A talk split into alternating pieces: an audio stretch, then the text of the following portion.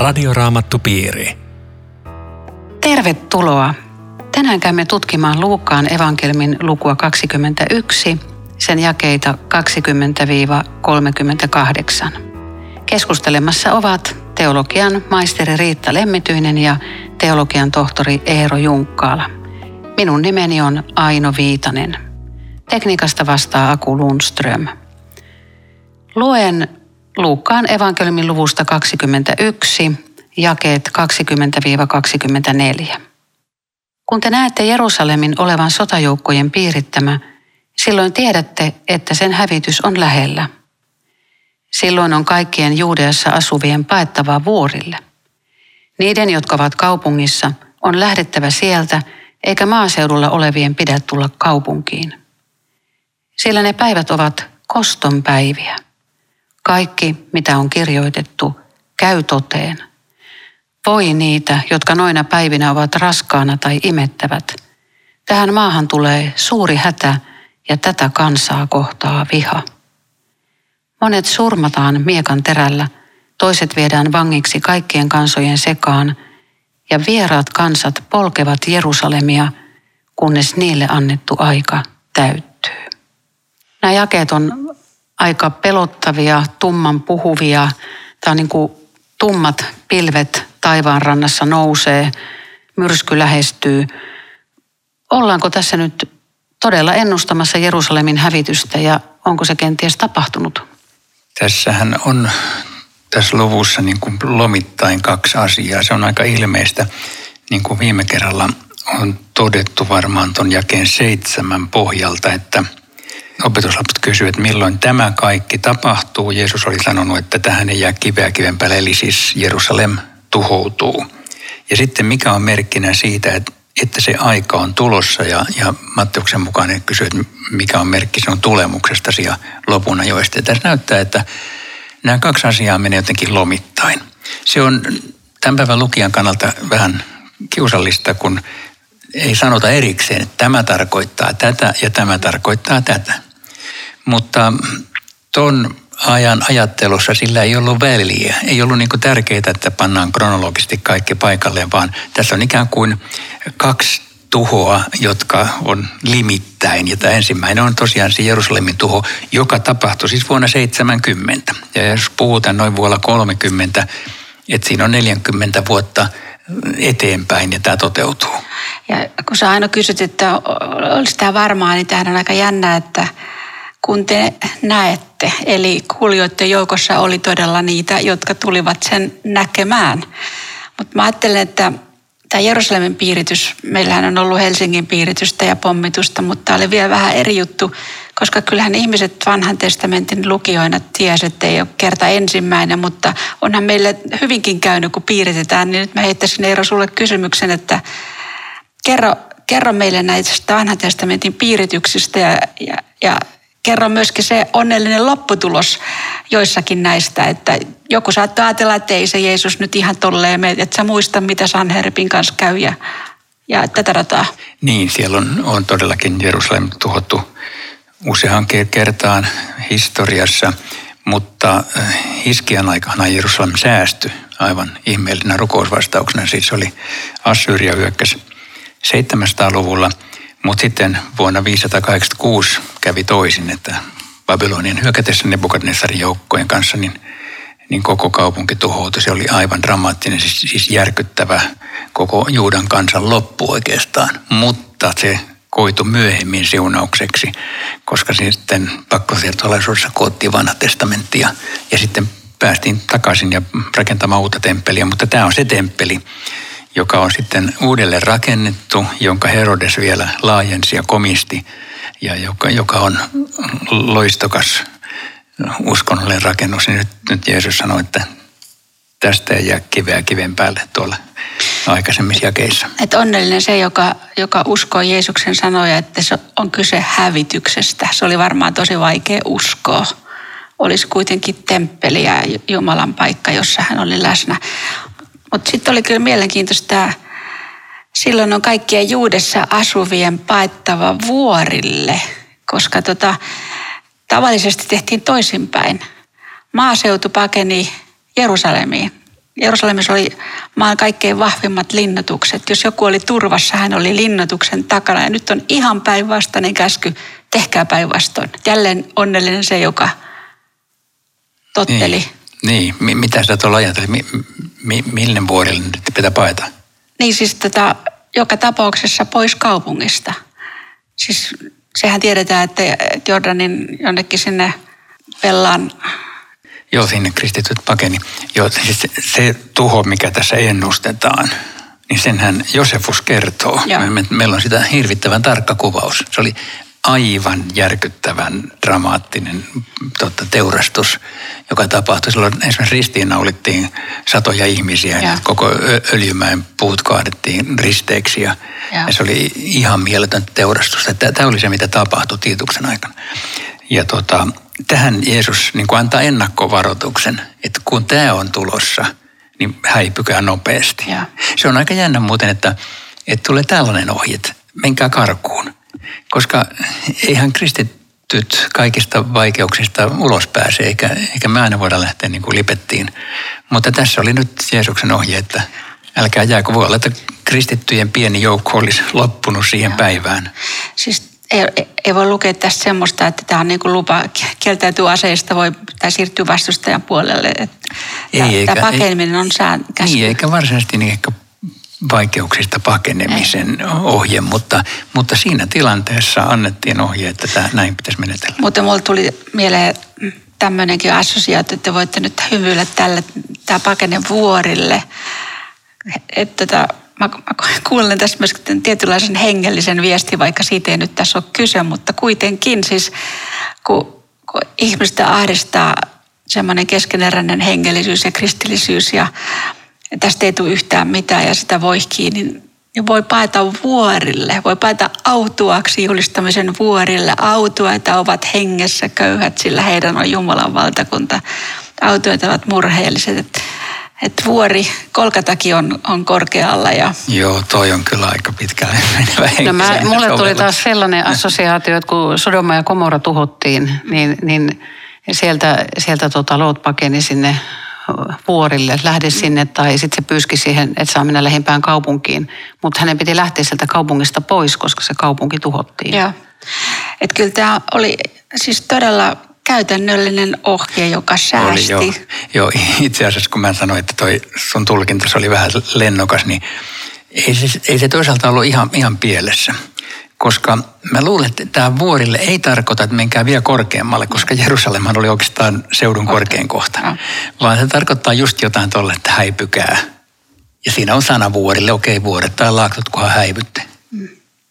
Muuten kun sä puhut tuosta tuosta tuhon määrästä, niin mä luin sitä historiankirjoittaja Josefusta, joka, joka tuolta ajalta on tallentanut näitä tietoja, niin ne luvut on aivan järkyttäviä. Siis juutalaiset oli sitä mieltä, että koska he on valittu kansa, niin he pärjää tässä, vaikka heillä on valtava alivoima. Ja, heitä surmattiin miljoona sata tuhatta ja karkotettiin 97 000 ja myytiin oriiksi. Rooman valtakunta oli laaja, kuka joutui minnekin tässä, näissä peleissä. Eli kukaan ei aavistanut, kun Jeesus tätä puhuu. Miten, Joo, no, jo, no jo Josefuksen lukuja. Joo. On varmaan ehkä vähän liiottelua, mutta silti ne on, ne on ihan dramaattisen suuret.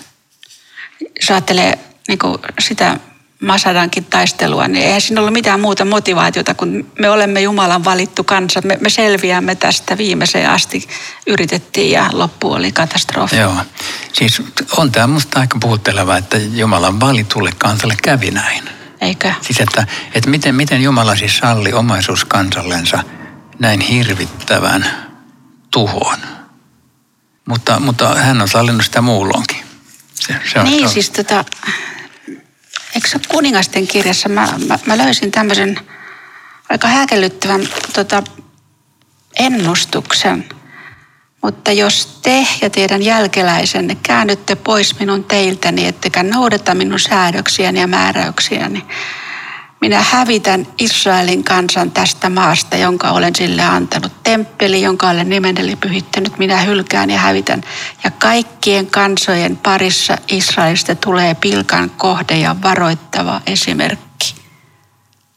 ei olisi tarvinnut käydä näin, mutta... Eli, eli kaiken takana on se, että kansa kääntyy epäjumalien puoleen ja hylkää ainoan oikean Jumalan. Ne on Jumalan tuomiotoimia, ne on samalla Jumalan, Jumalan kutsu Joo. sekä Israelille että muille.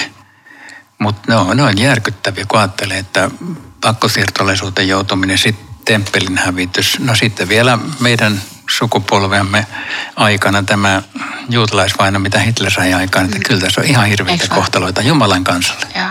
Tämä on oikeastaan puhutteleva lause täällä kaiken rankan ennustuksen keskellä, jolla on tämmöinen myötätunto. Voi niitä, jotka noina päivänä raskana tai imettävät. Että Jeesuksella kaiken keskellä, kun hän tätä sanoo, niin valtava myötätunto niitä, jotka on heikoilla. Joo, ja siinä samassa jakeessa siis 23, tätä kansaa kohtaa viha. Niin kuinka totta sekin on siis koko historian saatossa. Joo. Tätä kansaa Joo. vastaan kohtaa viha. Että et siis juutalaisten kohtalo maailmanhistoriassa on, on aika, aika kova. Ja, Ja, ja jostain kumman syystä niin ne on ollut silmätikkuina. Ei vähiten tänä päivänä. hei. Mitä kansoja Jumala käytti tässä Jerusalemin hävityksessä, kun tässä on nyt sotajoukkojen? Ne oli Rooman, Rooman sotajoukot, joukot, jotka siinä oli. Niin sehän oli iso valtakunta Niin nykyisessä. oli. Joo, tietenkin ne on voinut tulla eri puolilta Roomaa. Siis, mutta Mutta mut, eikö tämäkin ole aika jännä, että tai jae 24, mihin tämä päättyy, että kunnes niille annettu aika täyttyy. Eli joku kuitenkin hallitsee koko ajan tätäkin hävitystä. Eikö se ole jännä lause? Kyllä, kyllä, mutta se onkin tiukka toi ja 24, mitä se tarkoittaa. Siis monet surmataan miekanterällä, okei se sopii tähän vielä. Toiset viedään vangiksi kaikkien kansojen sekaan. Hmm, no ehkä. Ja vieraat kansat polkevat Jerusalemia, kunnes niille annettu aika täyttyy. Tullaanko siinä jo sitten nykyhistoriaan lähemmäksi? Tätä on tulkittu. Niin. Tätä on tulkittu sillä tavalla. Mä voisin ajatella, että ekaksi tämän, tämän sanoma voisi olla vaan se, että nyt tulee toi tuho, mikä on tämä vuoden 70 tuho. Vieraat kansat, ne on, ne on ne roomalaiset ja siis 130-luvullahan juutalaiset heitettiin lopullisesti ulos maasta Hadrianuksen aikana jolloin vieraat kansat alkoi todellakin polkea Jerusalemia ja, ja enemmän tai vähemmän ne on polkenut 2000 vuotta. Mutta, mutta mikä on tämä kunnes niille on annettu aika täyttyy? Se on, joskus tulee Jumalan tuomio näille kansoille. Ja voisiko tätä ajatella niinkin, että siis roomalaisten aika täyttyy? Joskus maailman historiassa ehkä kiinalaisten aika täyttyy, länsimaiden aika täyttyy. Siis Jumala vetää noita ihmeellisiä naruja. Kommunismin aika täyttyy. Niin, että et tässä on semmoinen tietty lohtuu tässä kaiken keskellä, että ei tämä ole hallitsematonta, vaikka tämä tuntuu aivan, aivan älyttömältä tämä, tämä jälki.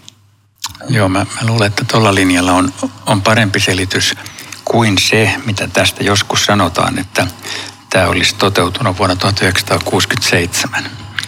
Koska silloinhan äh, kuuden päivän sodan, sodassa Itä-Jerusalem tota, vallotettiin juutalaisille, jolloin tietyssä mielessä ikään kuin tämä pakanoiden tallaaminen siellä loppu. Ei se ole kuitenkaan oikeasti loppunut, kun niitä on edelleenkin siellä. Ja niin on.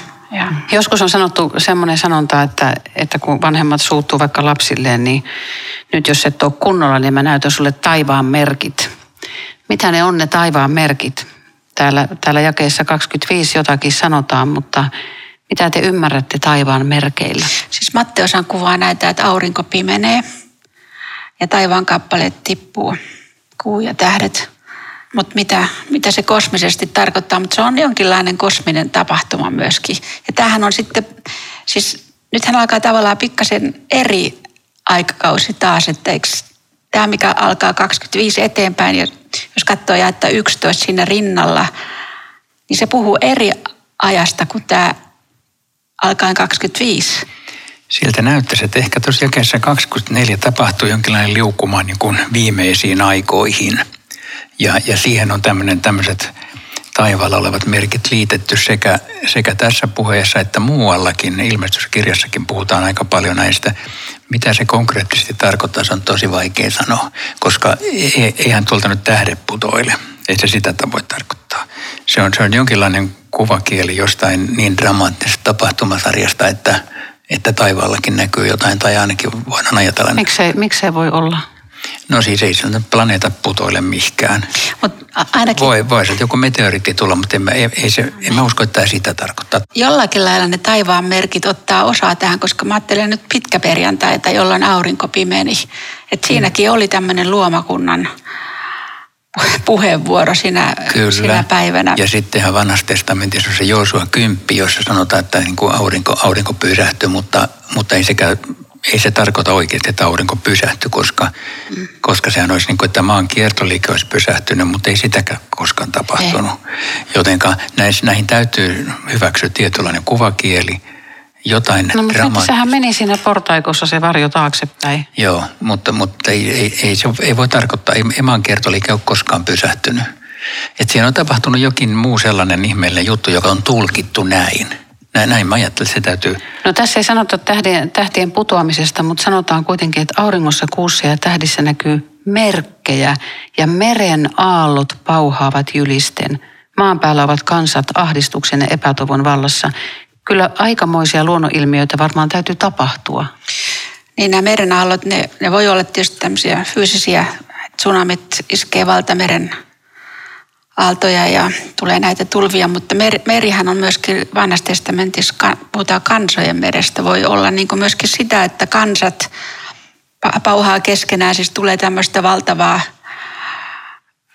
epäsopua, riitaa. Mutta siis nämä on kuitenkin niin järkyttäviä merkkejä, että et, ei tässä mikään pikku, pikkumuutos ole kyseessä. Joo. Jatketaan tästä hei tauon jälkeen. Tämä on Radioraamattu Piiri. Ohjelman tarjoaa Suomen raamattuopisto. www.radioraamattupiiri.fi Jatkamme keskustelua Riitta Lemmetyisen ja Eero Junkkaalan kanssa Luukkaan evankelmin luvusta 21 ja sen jakeista 26-38. Minä olen Aino Viitanen. Taivaan merkit on, on pelottavat ja jakeessa 26 kerrotaan, että kaikki lamaantuvat pelosta odottaessaan sitä, mikä on kohtava ihmiskuntaa. Taivaiden voimat järkkyvät. Tämmöinen lamaantuminen on varmaan aika, tai järkyttävä ilmaisu. Kuka ei pysty tekemään mitään. Niin. Nyt mun mielestä tässä tämä sana kaikki täytyy ymmärtää, että tosi monet. Se, se, se ei tarkoita sitä, että jokainen ihminen maailmassa lamaantuu. Ei se sitä tarkoita. Ei, Jumalan kanssa lamaannu. Se, se uhkaa meitä kyllä, mutta, mutta tämä ahdistus, epätoivo ja lamaannus, niin musta se on kuitenkin, niin kuin sä sanoitkin, niin se on tämmöinen, se on tässä ajassakin aika vahvasti läsnä. Siis se helposti, kun tulee joku, esimerkiksi just tämä pandemian aika, niin tämähän, tämä on aika lamauttava. Että et, pitääkö meidän siis loppuikämme pitää maskeja naamalla ja pystytäänkö me niin kuin olemaan toisten kanssa tekemisissä. Tämmöinen aikamoinen pelko on ilmassa. Ja en mä sano, että tarkoittaako tämä juuri tätä aikaa, voi tarkoittaa tai sitten ei tarkoita, mutta tämmöisiä asioita tulee maailmassa, jotka on sitten Jumalan puhuttelua. Ne on Jumalan puhuttelua, että herätkää. Siis kyllähän tämmöinen tietynlainen lamaannus on ollut jo, jo pitempään, kun ajattelee ihan tämmöisiä ilmastokokouksia, jossa tullaan tyhjin toimin kotiin ja, ja otsoni katoaa ja, ja tota, ongelmaa suurkaupungeissa. Ja, ja siis meillä on niin kuin valtava määrä ongelmaa. Kun yritetään ratkoa, niin lopputulos on aika, aika olematon. Et kun lamaantuu, niin ei näe ratkaisua mihinkään. Ja sit, Mutta mut se, mikä Eerossa viittasitkin siihen, niin se, se, se on just se, että kaikki lamaantuvat pelosta. Ei todella kaikki, koska jos tätä taustaa vasta, mitä Jeesus tässä sanoo, miettii, millä mielellä kristitty odottaa näitä tulevia tapahtumia, niin mä löysin Pietarin kirjeestä tämmöisen vahvan jakeen, taivaat katoavat, julisteen taivaan kappaleet palavat ja hajoavat. Ja sitten, mutta me odotamme Jumalan päivää, tuon päivän, joka saa taivaat liikehtimään meillä on hänen lupauksensa ja siihen luottaen odotamme uusia taivaita ja uutta maata, jossa vannuskaus vallitsee.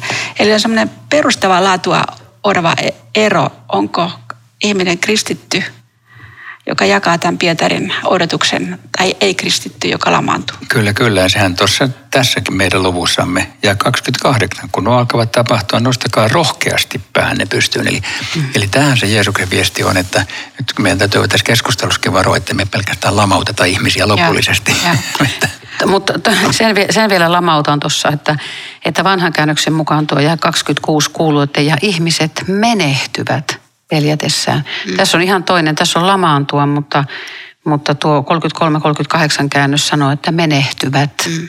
Että isosta asiasta on kysymys. Mutta jää 27. Silloin nähdään ihmisen pojan tulevan pilven päällä suuressa voimassaan ja kirkkaudessaan. Ihmisen pojan, kaikki näkevät. Joo, sitten kukaan ei enää tota, joudu uskomaan. Kaikki näkee uskovat ja epäuskossa olleet se on, se on kaikille ilmeistä, mutta mä kiinnitin tähän pilveen, pilven päällä huomiota, koska tuli mieleen, että kun Jeesus irtautui tästä ajasta, niin pilvi vei hänet pois. Kun hän tulee takaisin, hän tulee pilven päällä. Pilvi on raamatussa Jumalan läsnäolon merkki, että siinä mielessä sillä on merkitystä. Joo, mm. ja tämä, tämä ja hän niin kuin lopullisesti niittaa sen, että tässä nyt tuossa kohdassa puhutaan lopunajasta. Eli vaikka me oltaisiin oltu Jerusalemin hävityksessä tähän asti, niin nyt me on tultu siihen hetkeen, jolloin Jeesus tulee takaisin, jolloin nämä, tämä aika on yhtäkkiä kuroutunut umpeen. Ja puhutaan nyt viimeisistä hetkistä. Tämä no, nostakaa rohkeasti päänne pystyyn, niin tämmöinen kuuluisa lähetysihminen kuin John Mott sanoi joskus, että jos minä en olisi kristitty, olisin toivoton pessimisti, mutta koska minä olen kristitty, olen parantumaton optimisti. Mm. Tässä on minusta jotain hyvää, nostakaa päänne pystyyn. Mitä tarkoitetaan tuossa jakeessa 29? Katsokaa viikunapuuta. Kun näette sen puhkeavan lehteen, te tiedätte ilman muuta, että kesä on jo lähellä. Pitääkö meidän katsoa kansaa, Israelin kansaa, vai pitääkö meidän nyt ruveta puutarhureiksi tässä? Joo, se, se, se jäi, jätit lukematta pari sanaa siitä. Siinä on katsokaa viikunapuuta ja mitä puuta tahansa. tahansa. Joo, joka tota oli, oli ihan hyvä poisjättö siinä mielessä. Useinhan tätä tulkitaan ja kun Matteus sanoo tästä, niin siitä ei ole tätä muita puita. Se on vaan viikunapuu. Ja tosiaankin aika monet tulkitsee, että tämä tarkoittaisi Israelin kansaa, mutta se ei tarkoita sitä, koska ensinnäkään viikunapuu ei ole Israelin kanssa vertauskuva. Ja sitten kun tässä on viikunapuuta tai mitä puuta tahansa, niin silloin siinä on jo heti kaikki muukin puut. Mutta mitä tämä tarkoittaa, niin se on sitten vielä, vielä eri kysymys. Onko sinulla riittää joku hyvä tulkinta? tota, no, ainakin mä mietin sitä, että, että yhtä varmasti kun tämmöiset silmut puissa – jotka puhkeaa kertoo, että kesä tulee, niin yhtä varmasti tämmöiset merkit ajassa kertoo, että Kristus tulee. Se on, se, on, se, se tavallaan niin kuin vahvistaa edellä sanotun. Ja, Mutta mistä me tiedetään, että se on nyt just ne silmut? Siis me, me ollaan nähty maailman sivu tätä tapahtuvan. On sotia, nälänhätää, luonnonmullistuksia, raakuutta, ihmiset on pakolaisena, siirtolaisena. Siis tätä kaikkihan on ollut koko ajan. Mikä silmu on nyt sitten se erityinen silmu? mutta, joo, joo, en, en tiedä, osaanko tuohon vastata kunnolla, mutta jos mä ajattelen, että nämä 25-26 merkit olisi semmoisia, jotka aika lähellä Jeesuksen tuloa ilmaantuu. Joo, ei, mun mielestä toi ei ole hyvä selitys. Eikö? No se on mun ehdotus tähän. Joo, nimittäin. Mutta muista toi ainoa selitys tai kysymys oli siinä mielessä hyvä, että niitä silmuja tosiaan on ollut koko ajan. Eli siis, ja näitä lamaantumisjuttujakin. Kyllähän varmaan ne, ne lamaantui silloinkin, kun roomalaiset piiritti. Se oli ihan, ihan hirvittävä lamaannus. Ja näitä on ollut läpi historian.